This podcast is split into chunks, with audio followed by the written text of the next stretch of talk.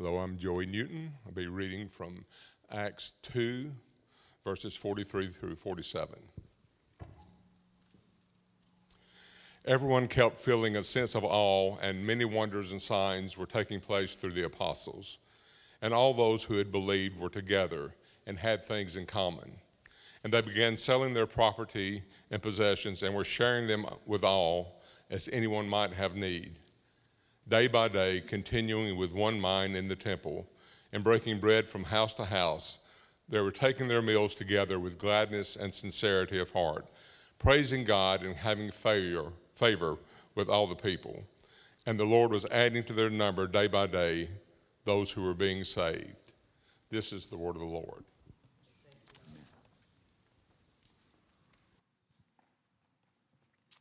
Thank you. Well, it's good to be with you this morning. We go to the Word, Acts chapter 2. Join with me as we pray.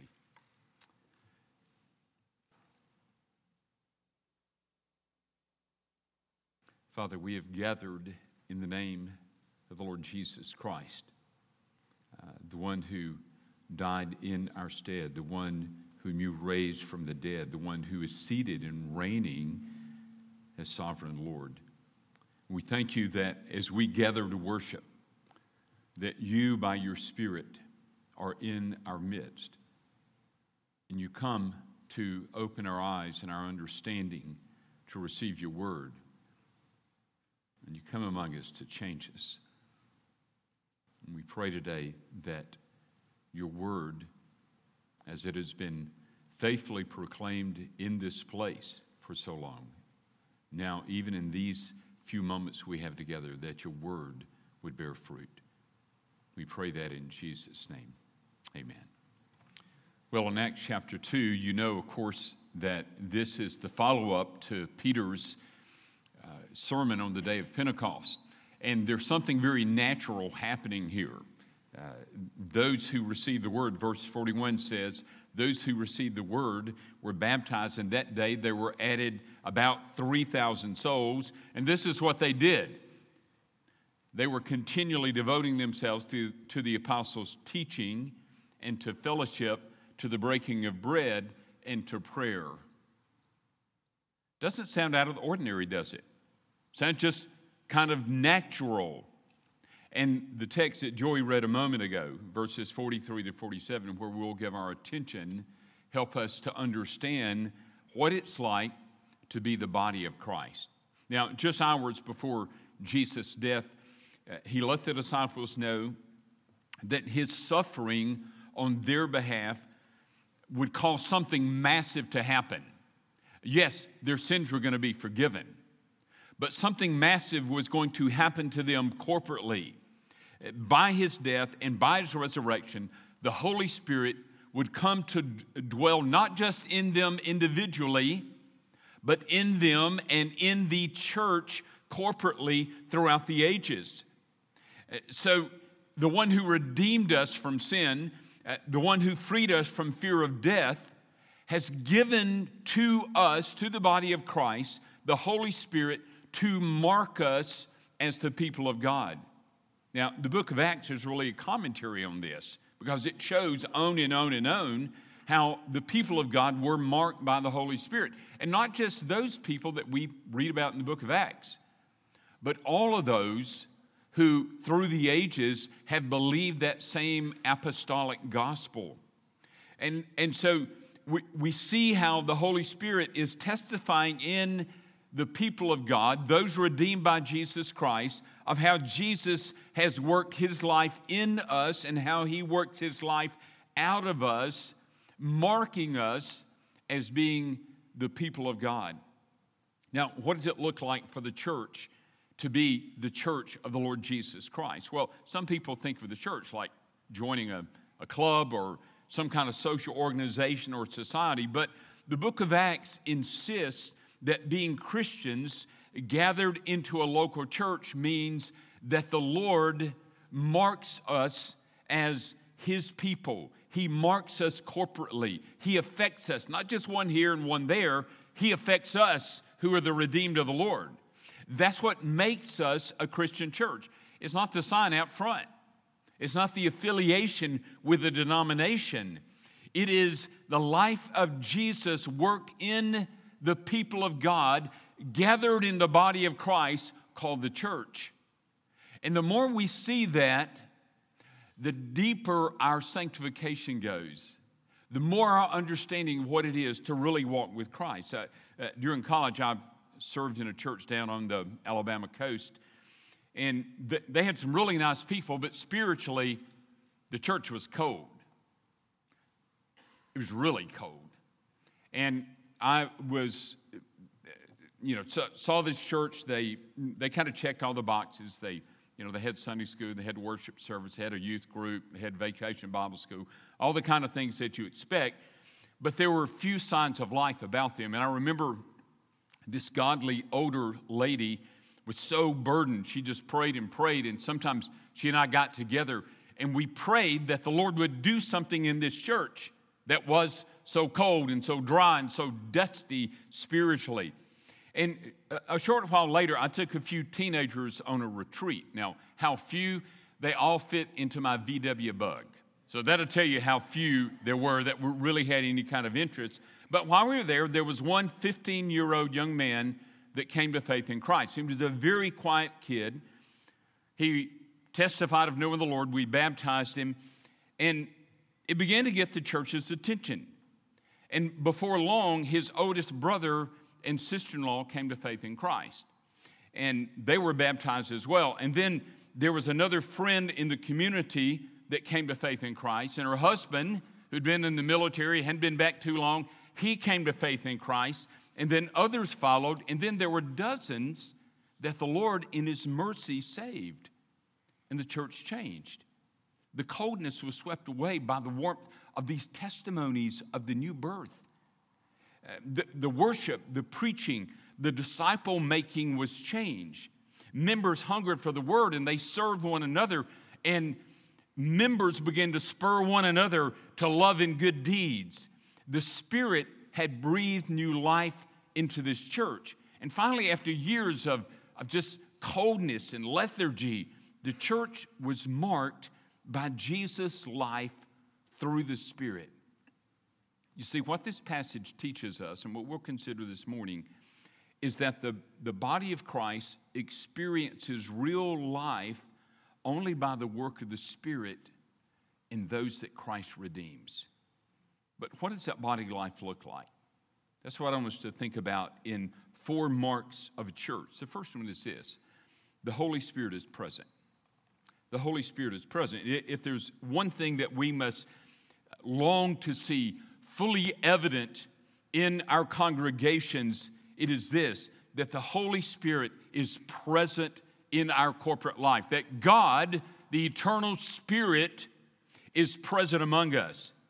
For the Holy Spirit is that same Spirit that Jeremiah talks about that fulfills the new covenant promises.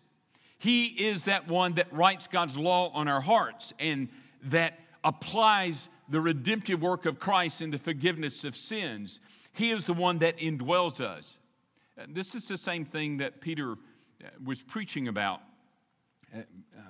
concerning Joel's prophecy 700 years before Peter's sermon that we read in Acts chapter 2 of the coming of the Spirit in unusual power. And Peter preached the gospel, and on that day, about 3,000 exercised repentance toward God and faith in our Lord Jesus Christ, and they evidenced it by confessing their faith in believer baptism that Jesus Christ is Lord and Lord in their lives. And so here were these 3,000 new believers. They were new to the faith. They needed to be taught. They needed to be discipled. They were hungry to hear more about Jesus. They were affected by the love that each one had for one another. They were devoted to the apostles' teaching. They were enjoying the fellowship of brothers and sisters. They were celebrating meals together. They were enjoying having food together. They were celebrating the meal, the Lord's Supper, together. They were praying together. And all this was happening formally and informally. I mean, what a sight.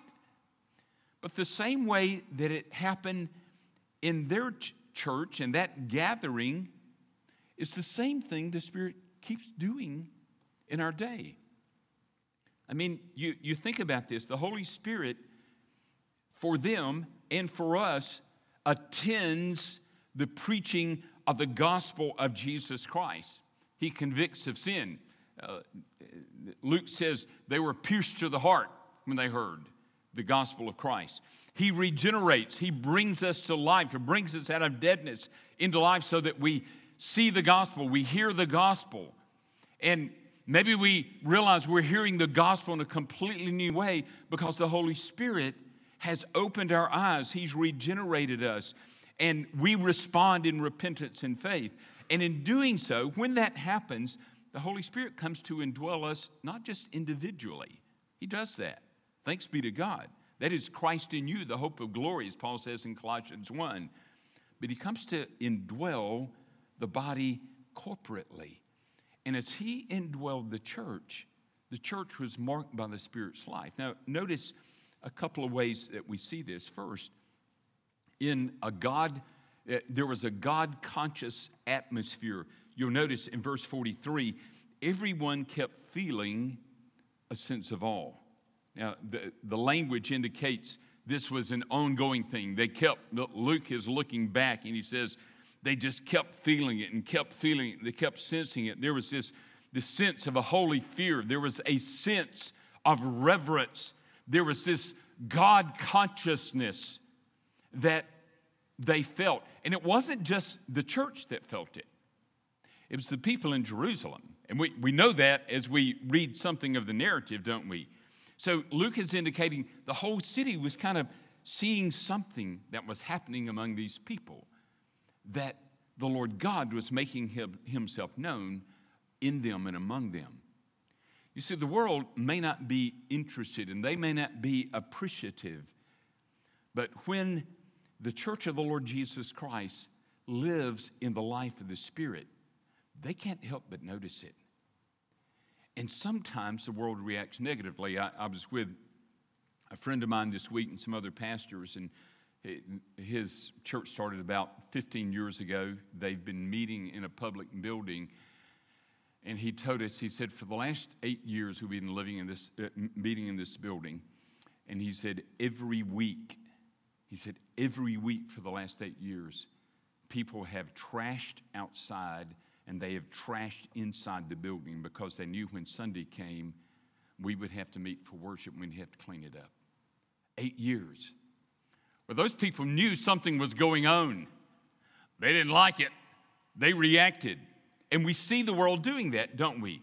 But sometimes, like we see in Acts chapter 2, the Holy Spirit opens people's eyes and they see the Lord God at work and they recognize the power of the gospel and there is conviction of sin and they believe in the Lord Jesus Christ. So there's this God-conscious atmosphere. Second, there are God-wrought actions. Now, we got to understand that just like what happened at the cross, what happened on the day of Pentecost is unique. This is the Spirit of God coming in power, as Jesus told the disciples in John 14, 15, and 16. This is what he had promised. This is what the prophets had foretold, what Joel had talked about in Joel chapter 2. And so Pentecost itself was not a repeatable event because this was the coming of the kingdom of God in power. This was the fulfilling of the new covenant promises. That this is the work of God, saving people from every tribe, tongue, people, and nation, and the Spirit of God bringing them together. And so we read again in verse 43, and many wonders and signs were taking place through the apostles. And so we see traces of this massive work of God's Spirit through miraculous signs that were continuing to operate in that early New Testament period. And part of the reason this was happening is so that those Jews that got converted would not become smug and saying, hey, this is just for us. No, it wasn't just for them. You get to Acts chapter 8, and you have what is often called the Samaritan Pentecost, because the Spirit of God came in great power on the Samaritans, these people that the Jews despise. And then you see it later in Acts chapter 10 in Caesarea with Cornelius, the Roman, and the Spirit of God came on them in the same way. And then you see it in what is sometimes called the Ephesian Pentecost in Acts chapter 19. We are in ancient Asia Minor on the western coast of modern-day Turkey. The Spirit of God came in great saving power among those Gentiles. And in each one of them, it was demonstrating that Samaritans, Romans, and Gentiles were included in the promises of God back in the Old Testament. That changes the way we read Scripture, doesn't it? Instead of having a dividing mark, we end Malachi and get to Matthew. Okay, there's that old book. No, that old book is pointing to the new book. That new book is pointing back to the old book.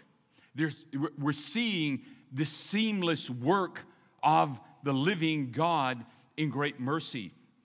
And so here, the purpose of these many wonders and signs by the apostles' hand was never to draw attention to them.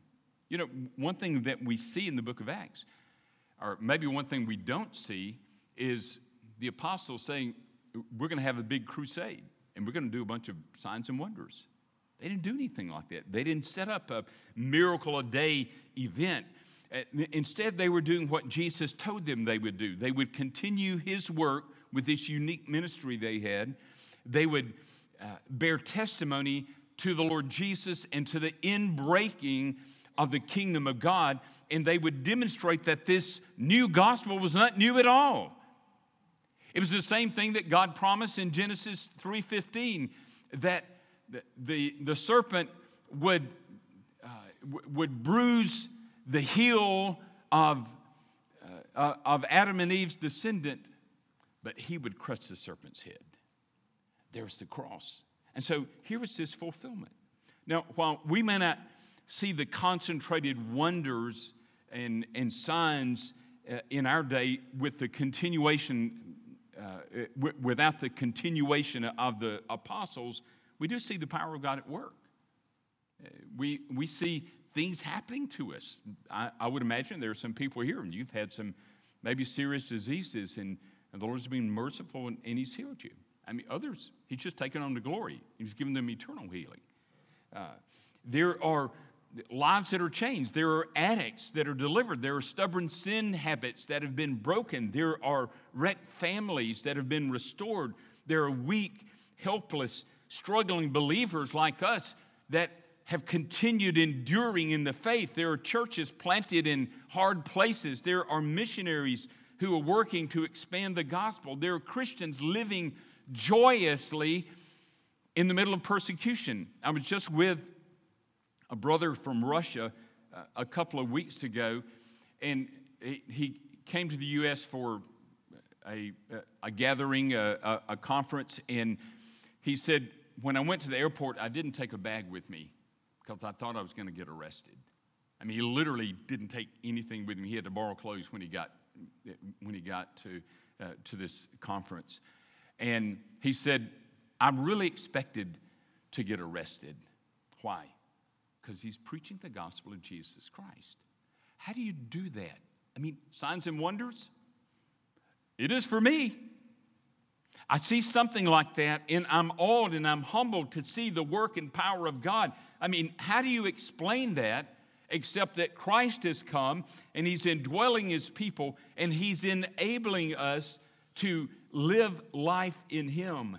And so the Holy Spirit is certainly present with a God consciousness and God-wrought action. But second, we see a lively unity in this passage. And I use the adjective lively because I think that helps us to capture something of this brief description in verses 44 and 45.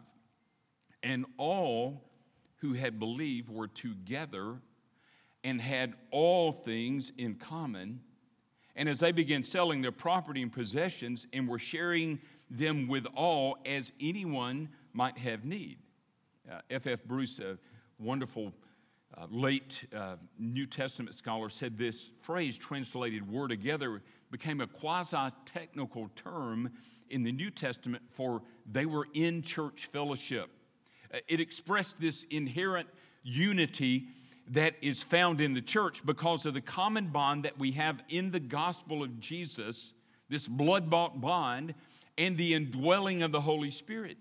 I mean, even these young believers that had come from varied backgrounds and different cultural influences When they heard the gospel of Christ, when they believed on the Lord Jesus Christ, they were united by the Holy Spirit, and the barriers that had separated them collapsed, and Christian love became evident. And we see this in a couple of very distinct ways in this text. First, there is a lively unity in what we believe. Now, again, lively, not a dead unity, something that's living, something that's vibrant. And so this is the first place in this passage that those in the church are called the believers, the believing ones. And it points to this lively unity we have in the person of Jesus Christ. What are we believing? I mean, the church is not people that have gathered together who just believe some religious things. No, the church, the true church of the Lord Jesus Christ, are those who believed in the person of Christ, the God-man, the God who became, the eternal God who became a man, who became a human being, and in our place suffered on our behalf at the cross and rose from the dead. And so we believe in him, and we believe in this body of truth known as the gospel that declares who Jesus is and what Jesus did. And so as the church comes together, it is not a gathering of people who have their own ideas of what to believe. No, they came together. They came together because they believed this apostolic gospel, the same apostolic gospel that we believe, that Jesus died for our sins according to the Scripture, and that he was buried. And on the third day, according to that same Scripture, he was raised from the dead. We believe that.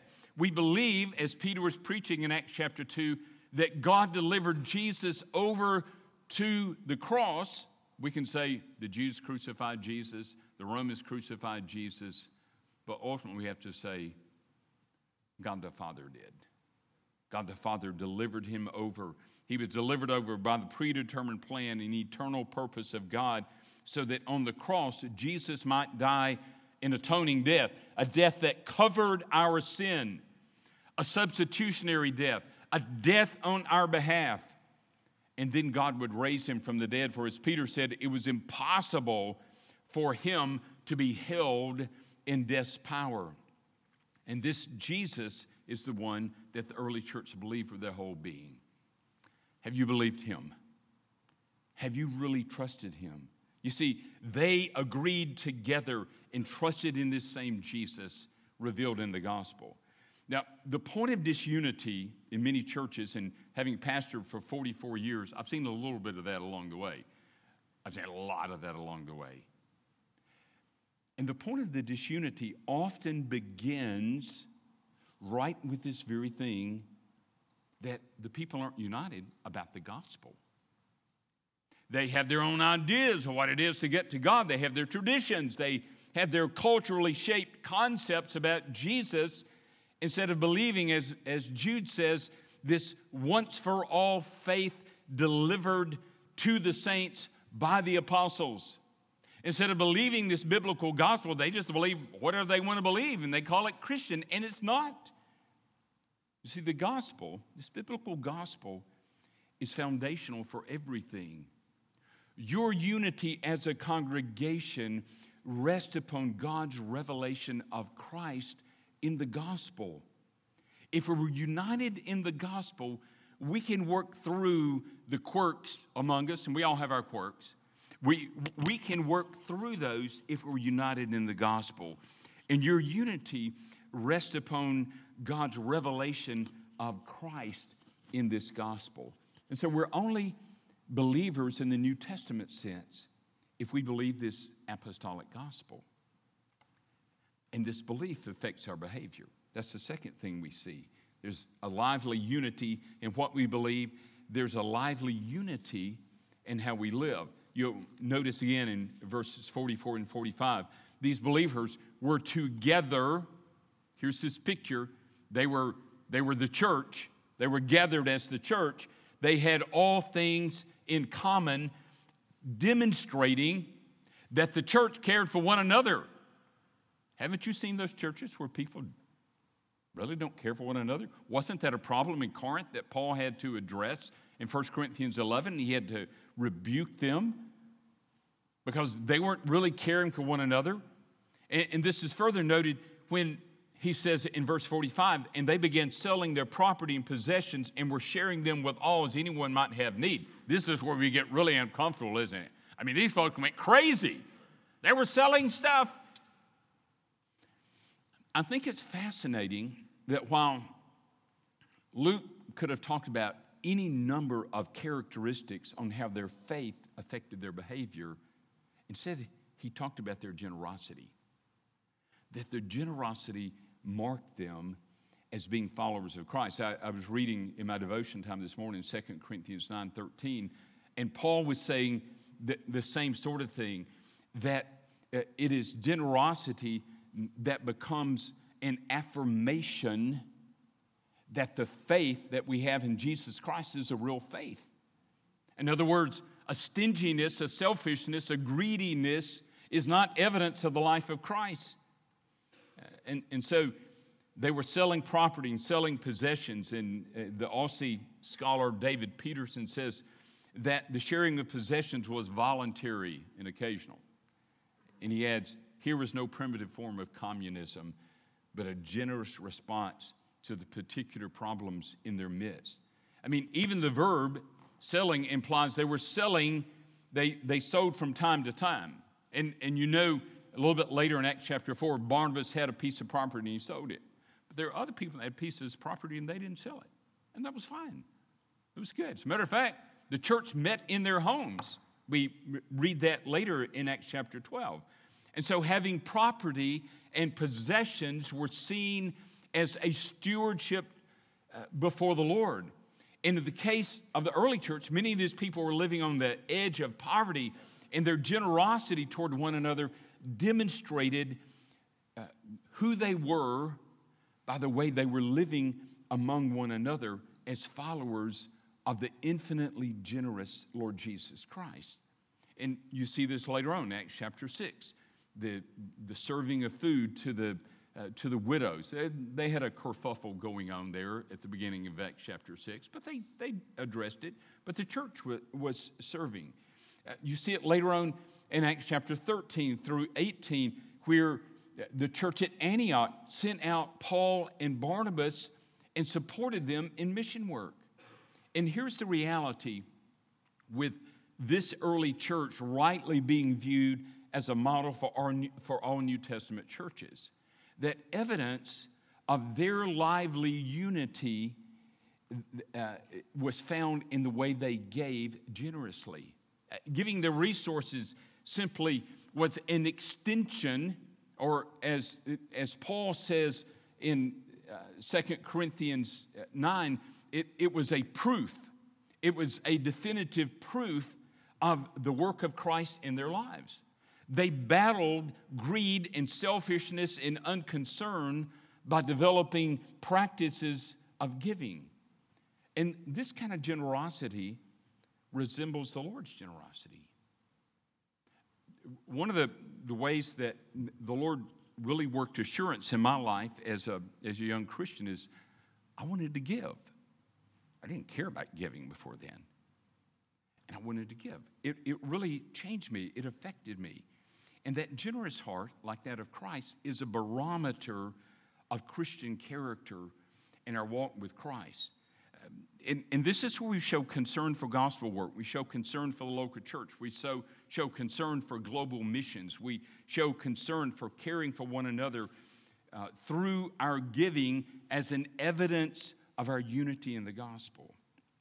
And that unity happens in relationships so that we strengthen one another to live as followers of Jesus Christ and to help one another in times of need and serve one another in the Spirit of Christ and unite our voices together in passionate worship and join one another in the work of missions across the globe. Unity is evident when it can be said of us, and all of those continuing to believe were together. They were in church fellowship, and they had all things in common. There's a third mark. Not only do we see this sense of God consciousness, this fear of the Lord, not only do we see this unity, this lively unity, but we also see single-mindedness. Now, single-mindedness doesn't mean unthinking uniformity. Maybe you've reacted to single-mindedness because we've seen it in legalism. You know what legalism does? It bends everybody into the same shape. Everybody has to have the same ticks and the same nods and use the same buzzwords, and they never veer from groupthink. But single-mindedness is about diverse people united in Jesus Christ, indwelled by the Holy Spirit, unified around the gospel, and holding one great passion.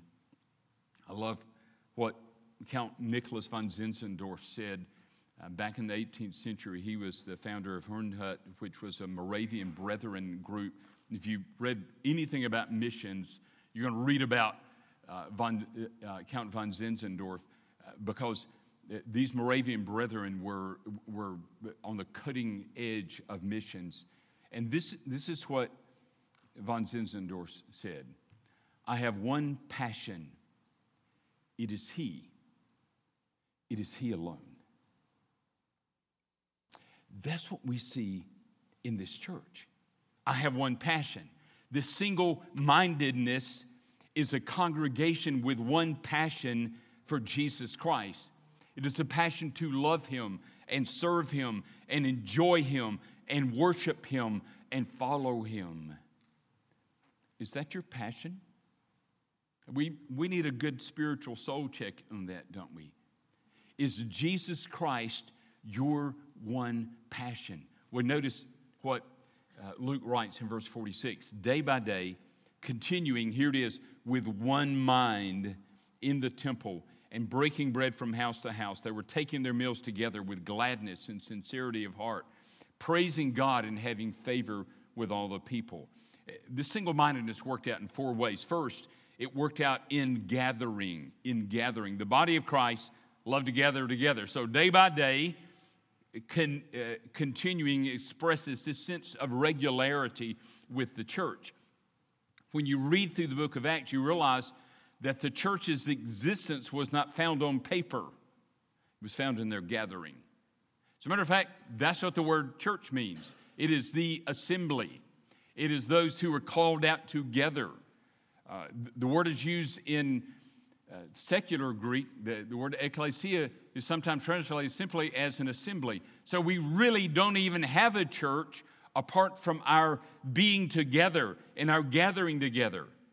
And some might certainly be away because they're involved in ministry or they have physical or work hindrances, but the normal expression of the church is our gathering together. And so he says they continued gathering with one mind in the temple. Now, they didn't have a building. They met in this place called Solomon's Colonnade. It was about a 32,000-plus square foot area, so a very large area. And they worshiped there. They taught the word there. They prayed there. They ate meals there. They fellowshiped there, and they did gospel work there. But most notably, they continued with one mind, or it could be translated, they continued with a single purpose. Can you say that about yourselves as a congregation? We have a single purpose.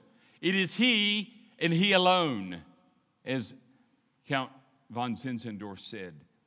You see, here's the deep unity that is being manifested in this single-mindedness to corporately glorify the Lord Jesus Christ, to depend upon the fullness of the Holy Spirit, to love one another.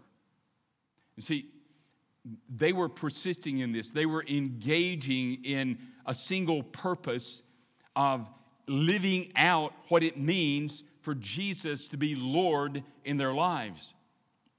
Does that not challenge us? Does it not affect us when we think about that early church and then we look at our lives and how distracted maybe we have become? I mean, do you allow the world or social media or endless activities or narcissistic self-gazing focus to distract from corporately living moment by moment to the glory of the Lord Jesus Christ? And more than that, we need churches that continue with one mind as they gather. Brothers and sisters, I will assure you, the adversary of our souls attacks us at that very point to try to destroy and disrupt that. But not only first do we see this single-mindedness expressed in their gathering, but also in their table fellowship. It's good to know the Bible emphasizes the importance of eating together. I like that. That's not just a Baptist idea. This is a biblical idea, and we see it really mentioned from Genesis to Revelation, where table fellowship is stressed to be a place where relationships are renewed and truths are confirmed and decisions are made and covenants are forged and our stomachs are satisfied. And it's done with this single-minded devotedness. And so Luke says that this early church was breaking bread. That's another way of saying they were eating meals together. So we picture somebody taking a loaf of bread and breaking it. But they had other things along with that. But they were breaking bread from house to house, and they were taking their meals together with gladness and sincerity of heart. So they moved away from the east side of the temple, began to meander throughout the streets of Jerusalem from house to house, and they were gathering, and they were enjoying fellowship, and they were living life together. These were times of gladness, and so they had lively meals, lively conversation, and laughter, and banter, and affirmation, and encouragement, and it was all with a sense of gratitude at what the Lord had been doing in their lives. It was not a time of double-mindedness, a time of pretension, a time of calculated scheming, but they ate whatever food was put before them, no complaining, no pickiness, and they just enjoyed one another with sincerity of heart. No one was trying to use the table to strike a deal, to manipulate, or to curry favor. Relationships grew solid around the table. I had the experience a few years ago in an Asian country where I rode with a group of national pastors up into a mountain area. And as far as I know, I was the only American anywhere for miles and miles around. And so I'm in this mountain setting, and it was known for their mushrooms. And we walked as we went to the restaurant. We walked past these stalls that had mushrooms like I'd never, ever seen before. And so we got to the restaurant, and there was a big pot with mushrooms in it. Of course, I was curious. I was very curious about some of these mushrooms. Some of them looked, pretty strange to me. And there were also parts of a chicken in that pot that I'd never eaten before. And I wouldn't even consider eating, even in this present day. But during that time, there was these bonds of fellowship that were growing. And those brothers had fun watching me try to maneuver chopsticks, and I didn't do very well with that. And I was quizzing them about mushrooms because one of them said, "Oh, by the way, this mushroom are poisonous." And I said, "We're going to eat it?" He said, "Yeah, it'll be all right after it's cooked." I said, "Okay." And so I'm quizzing them about these poisonous mushrooms. And they saw me smiling while I was dipping around the chicken foot that was in the mushrooms, trying to avoid putting that into my bowl. But my love for those brothers grew, because these were brothers that I knew, some of whom might be imprisoned for their faith in Christ in the months ahead. I spent time teaching them later, and I thought how utterly humbling that I go back home and I'm free, but you preach the gospel and lead your church, and you may end up in prison. But we talked about the grace of God. We talked freely about the gospel. We talked about persecution. There was gladness and sincerity of heart that came into focus around the table. So I ask you, whose table fellowship will you enjoy this week? But third, there was this sense of unbridled joy that demonstrated their single-mindedness. We can't miss this sense of joy. You see the emphasis on gladness. They gathered, they took their meals with gladness and sincerity of heart. These were people that were happy in Christ because the Spirit of God was dwelling in them. I love what Martin Lloyd-Jones wrote. He said, "What credit to God is a miserable Christian?" Gladness is not something you work up. You're not going to go to KJ and say, hey, give me 10 steps to gladness. He's going to say, I'll give you one. He's called Jesus Christ. It is in relationship to Christ where this gladness begins to be expressed in fullness of joy. Our joy is rooted in life in Christ. Joy is the overflow of life in Christ. It is the sure sign of the grace of God at work in our lives and the Holy Spirit filling our hearts. And that's why Paul later in Galatians 5 says that joy is an aspect of the fruit of the Spirit. And he works this into the body of Christ. And there's this single-mindedness in Christ in which joy is shown. And then we also see it in worship. You will notice they were praising God as they gathered from day to day. I mean, is that not what the heart feels when we see the beauty and the power of forgiveness? Is that not what we sense as our voices soar together in singing songs that give us a glimpse of the glory of the crucified, resurrected, reigning Lord Jesus Christ? Is that not what happens, this sense of praising God, when we are filled with hope at the reality of the promises of God in Jesus Christ that are yes and amen? You see, the body is gathered to worship in a lively, spirit-filled, reverent, exuberant, and there's no contradiction between those, Scripture-saturated, gospel-soaked, theologically robust, heart-bursting worship. You have to work at worship, brothers and sisters.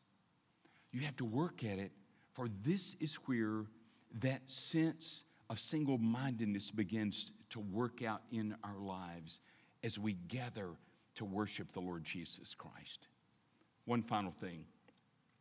This church, as they gathered, not only had a sense of awe, not only had the church this sense of a lively unity or single-mindedness, but they were also mission-focused. You see that right at the end of this passage in verse 47. They were praising God. They were having favor with all the people. This is people out in Jerusalem. What happens when Christians begin to have favor? People begin to listen to what they're saying. And that was happening. And so within the framework of these Christians living life together, gathering to worship, eating meals together, talking about the gospel, and just having normal conversation, they were having favor with people outside the body of Christ. They were staying on mission as the people of God. They wanted others to know the joy of the Lord Jesus Christ. This wasn't a project for them. It was just life. It was normal life to talk about the one who had redeemed them from sin. And then Luke says, and the Lord was adding to their number day by day those who are being saved. The Savior of sinners keeps saving sinners. And the language has kind of two interesting focal points. One looks back, the Lord was adding, and then the Lord kept saving people. He kept adding those that he was saving. And the point is, it was the Lord doing all this. His people were simply living life in Christ. They were knowing something of the Spirit working in them. They were engaged, and they couldn't help but talk about Christ. That's a challenge to us, isn't it? Because we know there are people who look at us like, you're crazy. You've lost your mind. Have you? Yeah, in the sense of the world, you've lost it. Thanks be to God. But you've gained something that you never lose. And so we talk about him. But not only are we engaged, the Lord is engaged. He couldn't help but keep on saving people. And he still does. And so as we are busy living life in Christ and talking about him, the Lord is busy in saving and adding to the church. And there's a vital truth that we mustn't miss right here. John Stott captured it so well. He said, the Lord, did not add them to the church without saving them. And so there's no nominal Christians at the beginning. That is, people that are Christian in name only. nor did he save them without adding them to the church. So there were no solitary Christians either, no solo Lone Ranger kind of Christians. Salvation and church membership belong together, and they still do. I have had conversations with people that objected to church membership. Some treat it with disdain. But if Jesus is adding, he's adding to something, isn't he? He's adding to something that lasts. When we look at all the institutions in the world, and some of those are wonderful and we enjoy them and they're great to be around, but those institutions don't last forever. But you read the book of Revelation, and the church does. And the Lord added. And so if you've come to faith in Christ, the journey only goes Christ's way when you're added to the body of Christ. And so you're gathered for that purpose so that you might invest your life in the local church and the local church invest its life in you. So the Holy Spirit affects life in the church.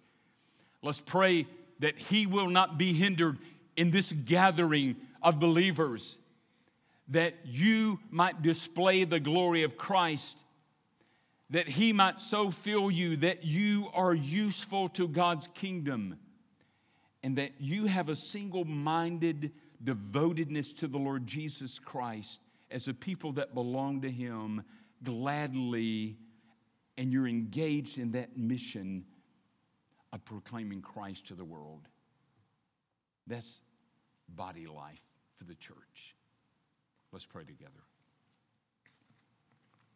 Have you trusted in this Lord of the church, Jesus Christ?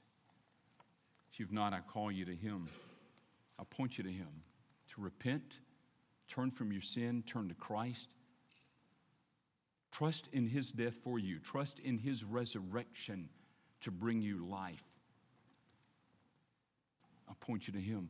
And as followers of Jesus Christ and members of this body, I encourage you to think on these things. Here's this New Testament pattern. Are these characteristics marking you? If not, that's where we grow in our corporate sanctification. We grow and we apply the gospel. May the Lord help you to do that. Father, we ask in Jesus' name that you would apply these words from your word to our minds and hearts. We pray for grace that you might save those who are unbelieving. We pray for grace for believers to live in the fullness of the joy of Jesus Christ. And we pray that in Jesus' name.